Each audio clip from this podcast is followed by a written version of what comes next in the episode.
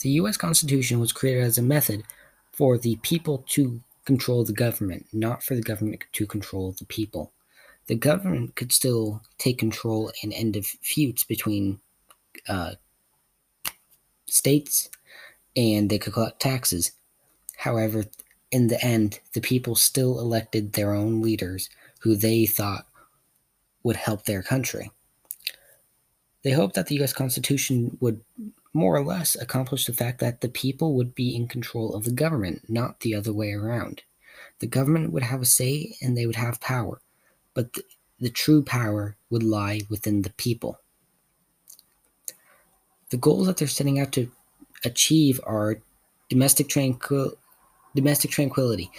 They want to provide for the common defense. They want to promote general welfare and secure the blessing of liberty or fr- freedom to our, to themselves and their posterity.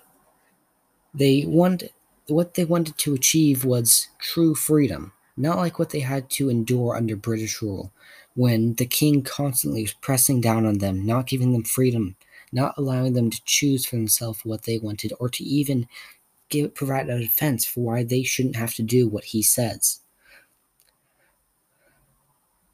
And this is why the US Constitution was created.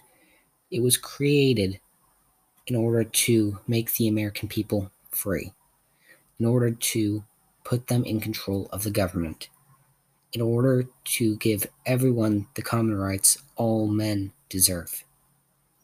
And I